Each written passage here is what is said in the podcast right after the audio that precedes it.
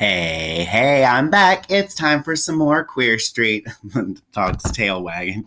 when I said, hey, I wasn't talking to you, just keep laying there. But hello, hello, hello. Happy Thursday. It's actually Wednesday now when I'm recording this, but you're not listening to it until Thursday. So happy Thursday. So this week we are on book number eight in the Fear Street series, and it is Halloween Party. And y'all, I love this one. I know I say that a lot probably, but this one really it makes it brings back so many like 80s, 90s um uh like horror movie vibes and you'll know what I'm talking about. So, here we go. First of all, it's called Halloween Party. I can well, not first of all because I said that already. So, second of all, well, it's not second of all either.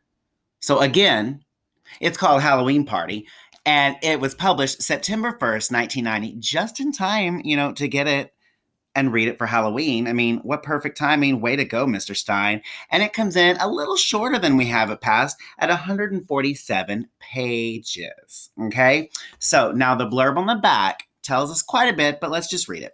says the invitation arrived in a black bordered envelope. Inside the card showed a coffin with the inscription reserved for you. It was perfectly fitting for an all night Halloween party on Fear Street.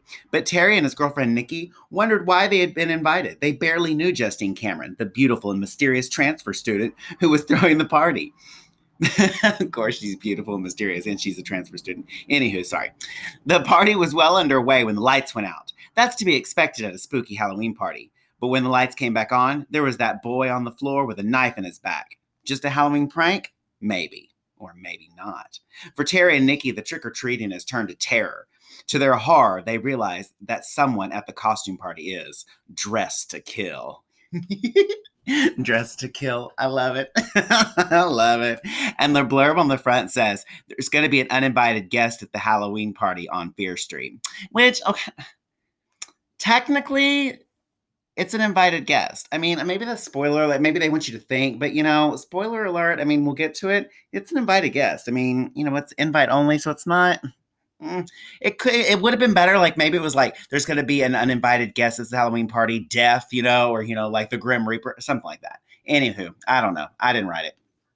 But the cover for this is so great. It's a little bit different. It has this girl, she's got some short red hair, she's got this cape on, and she's running through a graveyard. We can tell because there's a big old tombstone up front. And off in the distance, there's this big old rambling mansion, and she's looking behind her like, oh, and there is this pumpkin, and it's it's like a pumpkin skeleton face and it's lit from within and it looks like it's chasing her. That has nothing to do with the story. Spoiler alert. There is no spooky skeleton pumpkin head in the book. But, you know, that's okay because it makes for a good cover. Okay. And also, her cape is red in the book, but I'm not going to get into that. Her dress is red here. Anywho, it was Bill Schmidt, and you know, I love me some Bill, so I'll forgive that. But it is very good. But the look on her face is very like, oh, gasp. Not so much scared as if she's like, I don't know, like, what? Or like maybe somebody's grabbing her her cape. Anywho, so we're gonna get right into it. As we already mentioned, we've got Terry and Nikki, and they are boyfriend and girlfriend. So sweet, you know, young love, young love, and shady side. It's abundant, and it begins with them walking through the Fear Street Cemetery at night. It's spooky. They're hearing screams. We find out they're on a way to a party. Chapter two, it's flashback two weeks earlier. You, do you ever, um, when you say flashback, whenever I um, say flashback, um, my head, I immediately start singing um, Time After Time by Cyndi Lauper. You know that part where she goes, flashback, warm. See, I'm singing for you. Sorry. But anytime I say flashback, immediately, and so I will be singing that all night long. And when I'm done with this, I'll probably listen to it. Anywho, back to it. So, flashback. Um, Terry is at his locker. You know, he gets an invitation, and uh, in it, you know, an envelope falls out. He's at his locker. It's an all night Halloween costume party, and it's at this Justine Cameron's. And he's like, hmm, I wonder. And it says there's going to be some special surprises. It's at the old Cameron mansion behind the Fear Street Cemetery. And he's talking to his friend, classmate, acquaintance, Trisha McCormick and she's she's described as get this a short brunette with wiry hair with a weight problem homegirl's chunky i mean come on now she's chunky and she's got bad hair but that's okay you know she probably had braces and glasses too. But we're not going to judge poor Trisha. It was high school. It's a rough time for people. So we've got um, Terry and Chunky Trisha, and she's been invited too. But they don't really know why because they don't really know this Justine chick, right? But they do know that she is, well, as everybody knows, that she is the most beautiful girl at Shadyside High. She's got blonde hair, green eyes. Actually, they're jade green eyes, is how it's described. I love a good, good adjective. And she's beautiful as a model, which is funny because in all of these books, we meet the most beautiful person in um, Shadyside High, and it's always somebody different. But anyway, apparently there's a lot of good looking people in Shady Side. So good for them. Must be in the water. So anyway, here comes his friend, or his friend, his girlfriend Nikki, and he calls her Funny Face, which is just so cute. He calls her that all throughout the um, the book, and I'm not really quite sure why probably something cute they got on. Anyway, she's got one too, and they think it's strange, and but they agree to go. You know, come on, it's fun. So here they are. They're talking to um, Lisa Blume, you know, recurring character. Remember, she's the gossip. I love me some Lisa. She was the editor of the school paper. She's the gossip.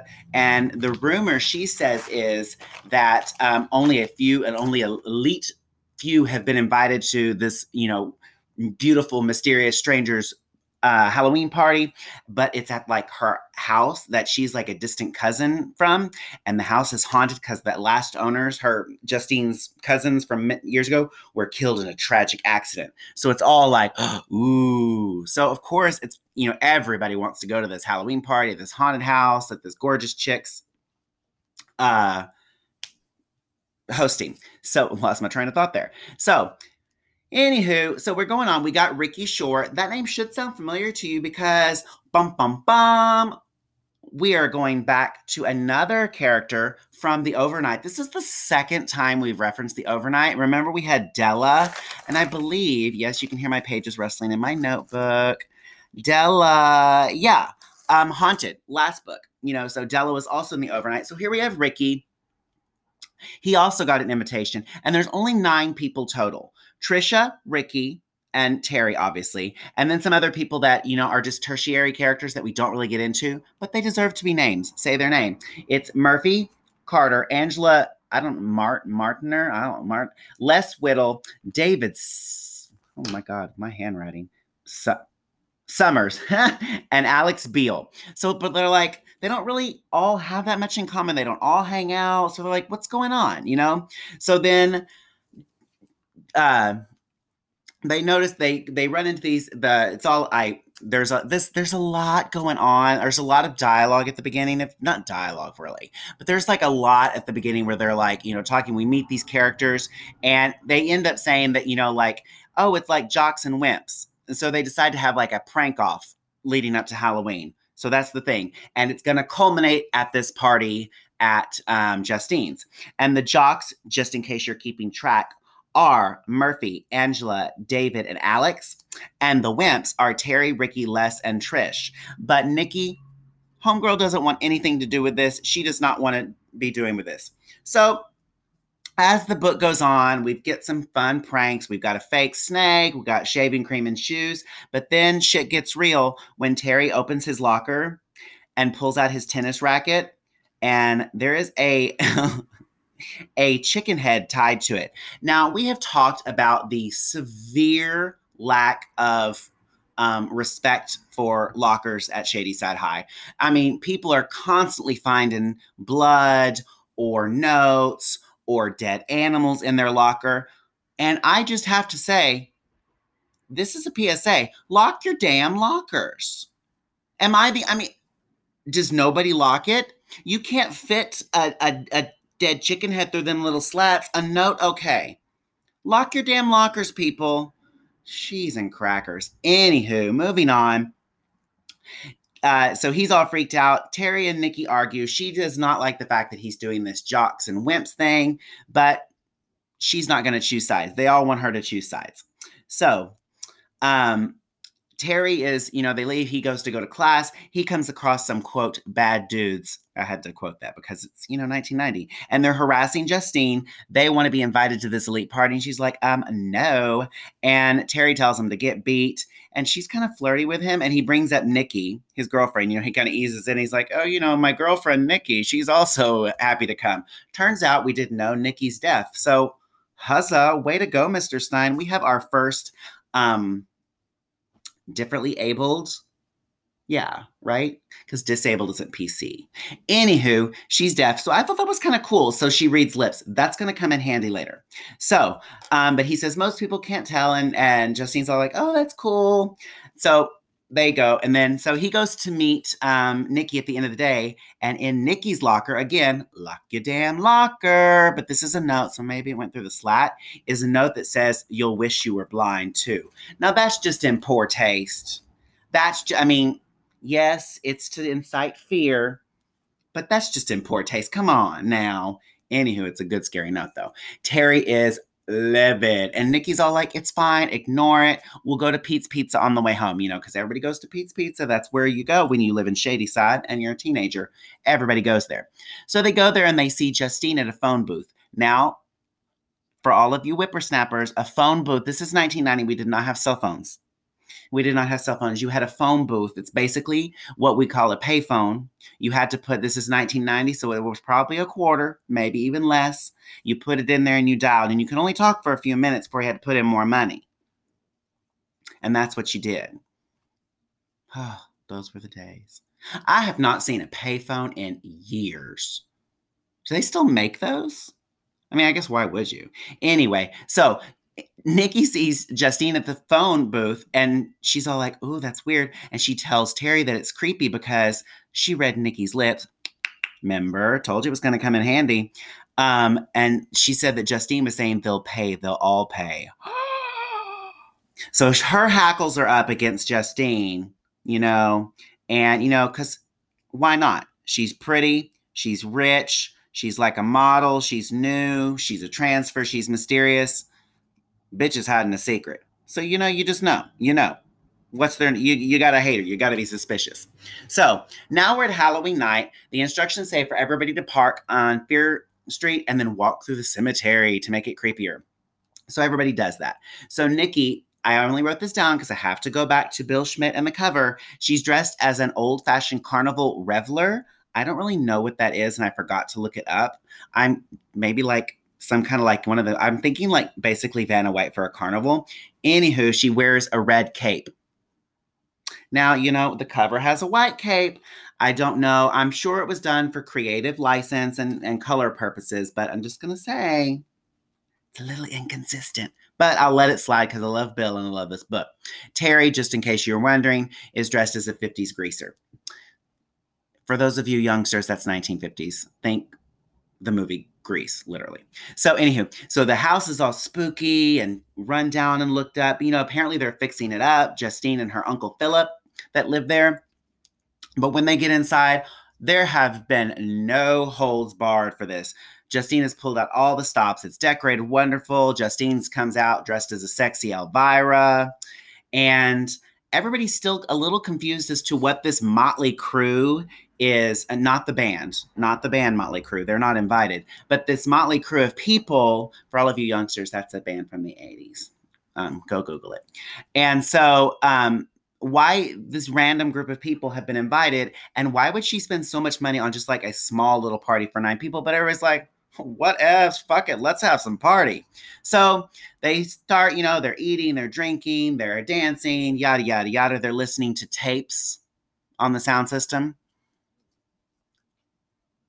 this, you know, I love this book, but come to think of it, damn, it makes me feel old. Tapes.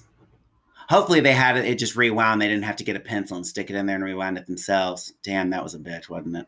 Anywho, so suddenly there's a loud boom and the room fills with smoke and everybody gasps. But it's just one of Justine's, and she's like, Remember, I said there was going to be surprises. And then the lights go out.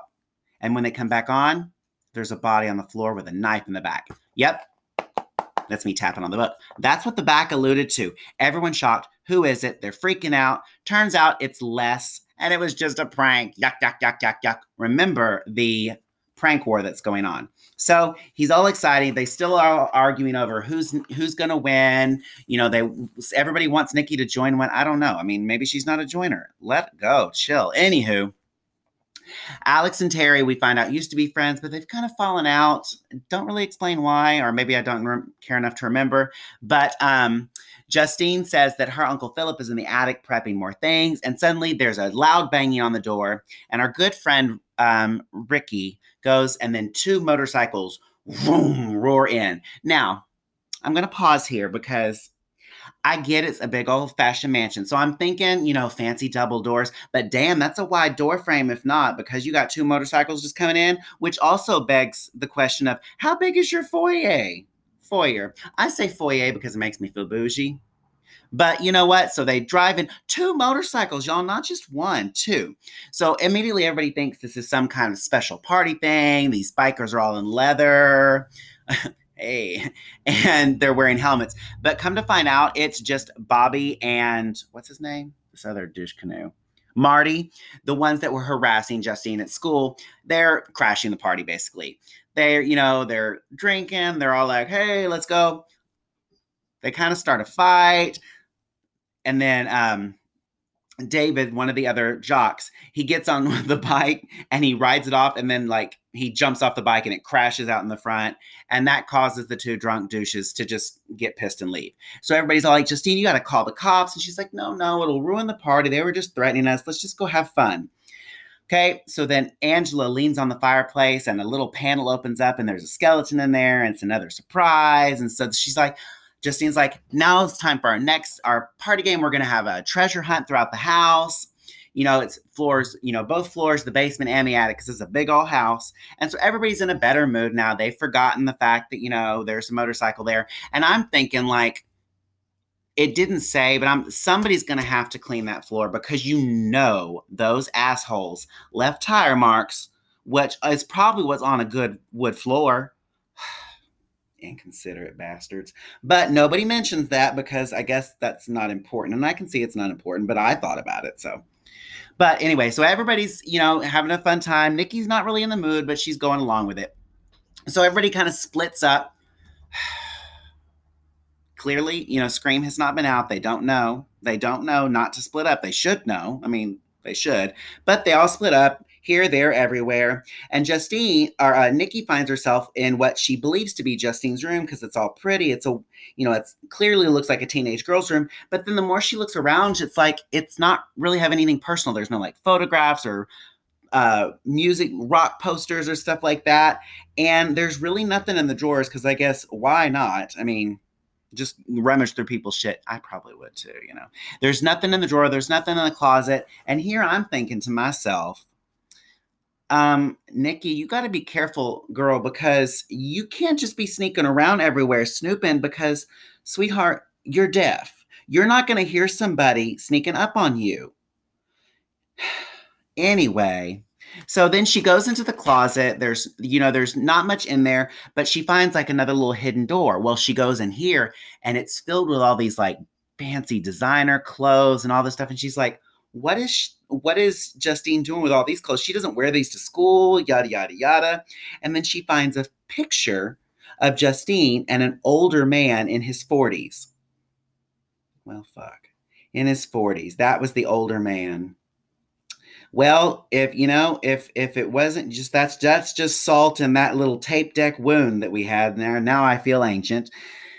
But Justine and uh, a man in his 40s, and she's like, "Oh my gosh, is is she having like an affair with an older man? Oh, how scandalous. Okay. So then she's like, hmm. And then so she wanders into the bathroom because why not? You've already dug through her, you know, unmentionables and gone through all her shit.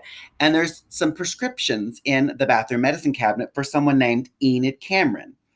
And so now Nikki's thoroughly confused. You know, is her real name Enid? Is she having an affair with this hot older guy? What the hell's going on? Cut away to Terry. He's on the hunt. He's looking for on the stuff. Why he's not with his girlfriend, his deaf girlfriend, I don't know. I don't know. Maybe I I don't know. Cover more ground. It didn't say. But I thought that, you know, like why I mean, you think that everybody would have gone off in like twos and threes, but no, not Terry and Nikki. They go off on ones and ones. Ones. Ones one on one. One alone, I guess is the word I'm looking for. and so Terry, back to it, opens up a closet door, and there is the body of someone in a silver prince costume hung. And its neck's all at an angle and it's bloody. Well, he freaks the fuck out. He leaves, runs into David, and says, You have to come see this. Somebody's dead. They go in there. Ain't no body in there. There's no body. So now they're really creeped out. So um, they go down, they tell everybody, Come look, there's no body. Okay.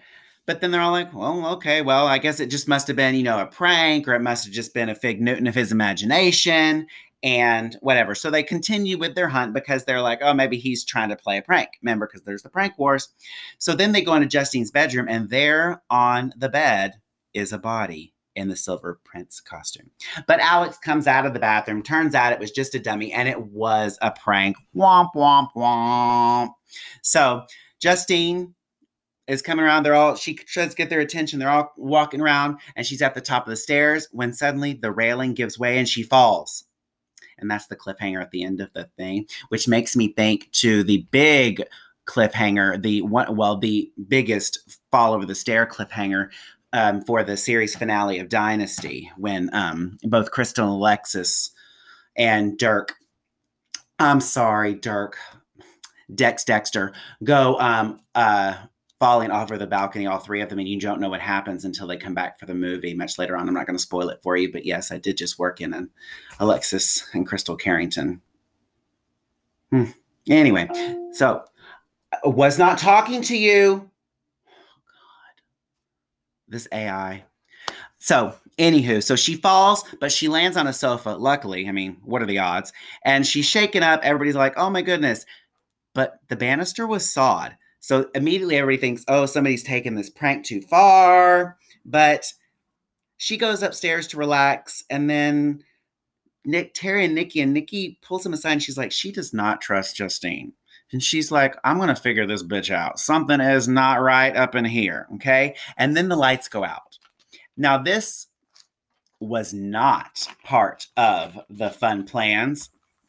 So Justine says, This is fine. This is perfect time for our next fun game. We're going to have everybody tell about the worst thing you've ever done. Ricky goes first. You know, he starts to bring up the overnight story about Fear Island. Yes, Ricky. But he's like, oh, there was people involved. I can't tell that. So then Angela goes. She stole her sister's boyfriend, who turned out to be a dweeb, by the way. That's what you get, Angela, for being a hoe. Murphy talks about he cheated on his math test so he could stay eligible for sports. Remember, he's on the Jocks team. I'm not saying all Jocks are like that, but it happens. So Terry is getting distracted. He's getting bored. He noticed that Nikki's kind of missing. Okay, so he's at, is anybody seen her? Well, Les is missing too. So he's like, well, I'm going to go to search for them. He finds Les dead in the closet. Now, you know, if I were Terry, my ass wouldn't be going any more damn closets. Every time I open one, there's a fucking body. Mm-mm.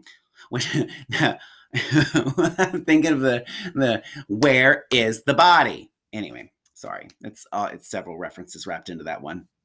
But so this time it's less, and he is for reals dead. He checks this time instead of gluing, and he has a knife in his chest. Then David shows up again. Creepy, I know. We couldn't have had another character. I think this might be a red herring, you know, because David's always around when there's a dead body. I tell you, it's a red herring. Spoiler alert. It wasn't David. So anyway, he says, David, you have to come see this. This time, I know somebody's dead. I actually saw him. But now, once again, the closet's empty. But this time, there's a puddle of blood on the floor and a trail leading to the window. When they go to the window, they see the body on like the lower roof outside. Now, here's where they do something a little funny. They're like, we got to get the body back in. I would have been all like, bitch, we need to get the hell out of here. We need to go call the police. We need to do all this. But no, Terry decides to climb out the damn window and pull this dead body. And I get it's kind of respectful. I mean, they feel bad. Okay, okay. I get that, but come on. I mean, no offense, Les. I'm sorry, but you're already dead. Let somebody else get you off the roof. Anywho, plus you're tampering with evidence. He doesn't say he's wearing gloves or anything. Anyway, so Terry's like, we've got to call the police first before we get. We got let's go get Philip. Uncle Philip will call him.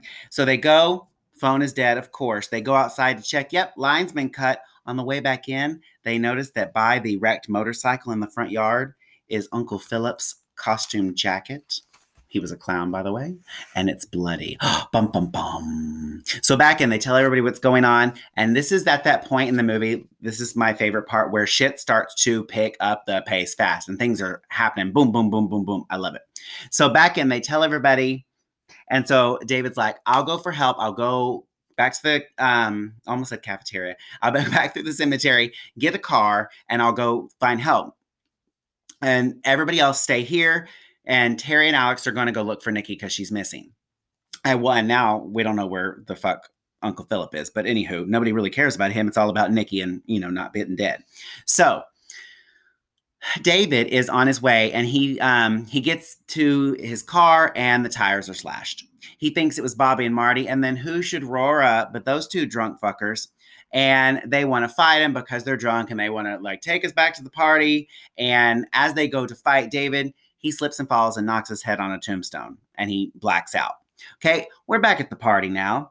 Justine says that she's going to help Terry look for Nikki. Alex needs to stay with everybody because she knows the house better. She can probably search faster. So Terry goes down into the basement where he finds uh, Nikki yeah, like he finds her. She's unconscious. He rouses her. She says that someone knocks her out. She went back into that secret closet because bitch can't stay out of her other people's business. But in this sense, it was probably for the best because, you know, she finds something. What does she find, you're asking? Oh, you know, I'm going to tell you.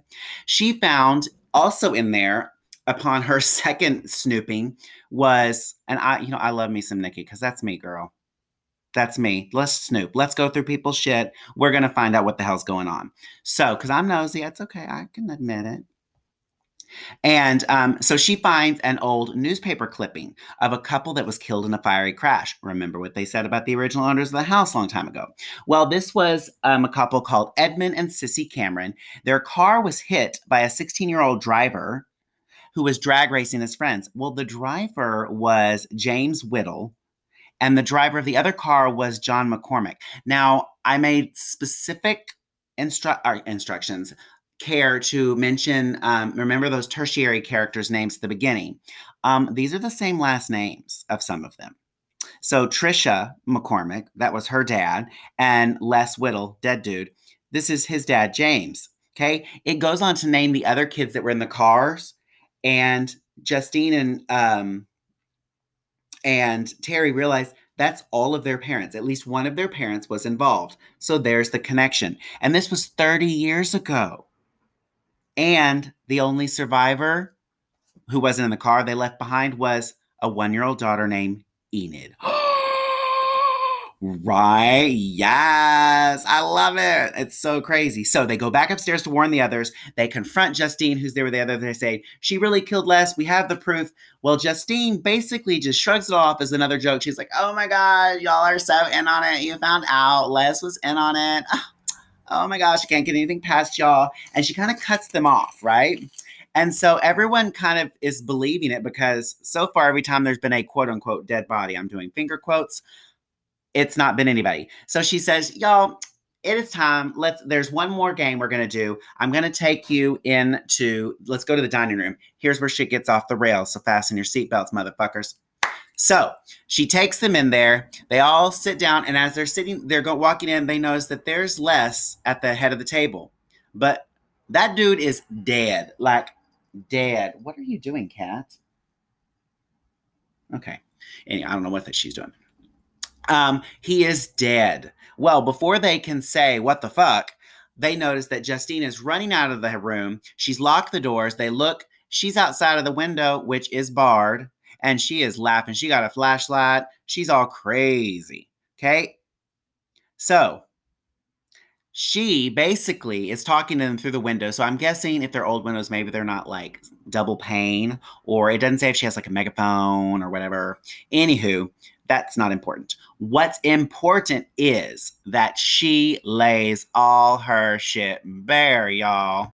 She confesses that, yeah, basically everything that was in that newspaper clipping that Terry and um, Nikki found but didn't get a chance to read to everybody was true. Those were her parents that were hit, and Les she killed first because his father was the one that was driving the car that actually hit them. Everybody else was guilty because they got off scot free because they were rich little white kids from Shadyside while her parents died. So she's going to pay them back by burning them all alive. So here's what this psycho bitch does. And I have to admire her for this. She has piped in sounds of screams and car wrecks blaring. And she tells them that she has lit um, some rags on fire outside the dining room door, and smoke is now coming in. So she's for real did it. So I mean, kudos to her because you know nobody plans like a crazy person. They can plan for decades because often they do. I mean, that's what happens. They go crazy and then they spend all of their free time thinking up a badass plans for revenge. And clearly, Justine, Enid, it never really says. I'm guessing maybe Justine was her middle name. But anyway, clearly she is one this level of crazy. And I am all here for it. So she tells them they are going to pay. She's going to burn the house down. There is no escape. Everybody is panicking. It's all that stop, drop, and roll. Get low, get low. They're all getting low to the floor so they can breathe because the room's filling up with smoke. When um, Nikki, who's going to save the day because, you know, she has I, I, this is where i thought it was really cool. It doesn't really say this but you know she is always looking around because i guess she has heightened other senses you know because she's deaf so i thought this was cool. She notices that there is a little door up. It's a dumb waiter. And so not only is she hyper you know like paying attention and nosy and feeling free to rummage through people's shit, but she's also small enough to fit in a dumbwaiter, which is awfully convenient at this point. So she gets in the dumbwaiter, tells Terry, You've got to. They don't want to let her go, but they lower her down. Luckily, she doesn't fall to her death. She gets out in the basement. She goes up to the door. The door is hot. Hot. So she can't open it. So she knows there's a little window, but it's boarded up. She starts to pry the boards off. Somebody grabs her ankle. She immediately thinks it's that crazy bitch Justine but turns out it's not. It's Uncle Philip. He's got his hands and his feet tied, which I don't know how did he grab her ankle then. Maybe he shimmied over like a little snake, like that TikTok. I'm a snake. You know, I don't know. Maybe he did that. Maybe he was making a TikTok about it. Um, so sorry, that went off the rails a bit there. So um, she unties it. He helps pull the board out. They get out. They run around and they pull the grate off the window and all the kids come out. They're all surviving. Oh, everything's fine.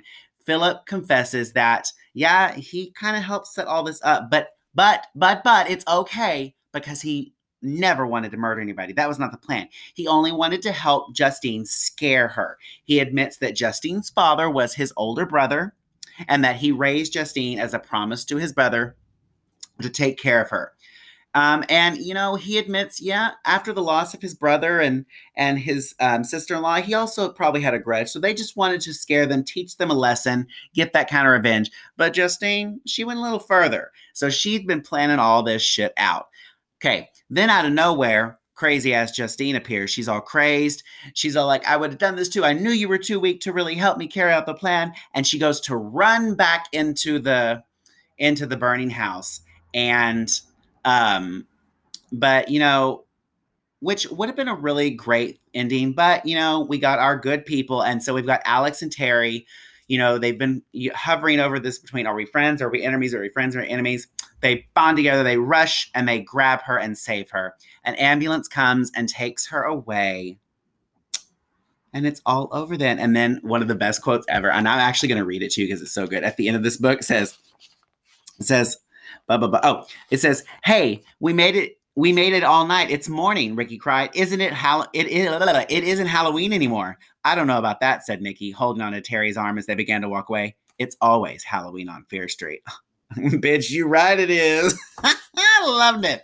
So I adore this one because I love a good locked room mystery. And this literally is a locked room mystery. I love a, like a good haunted house, Halloween, like scary party. This had so many things, and this was one of those. One of my favorite Fear Streets tend to be ones that aren't necessarily just Fear Street or YA or 90s, but like they're actually like real plot, you know, that like this could definitely be like an adult novel or a movie or something, but it was taken down into like YA territory and I loved it.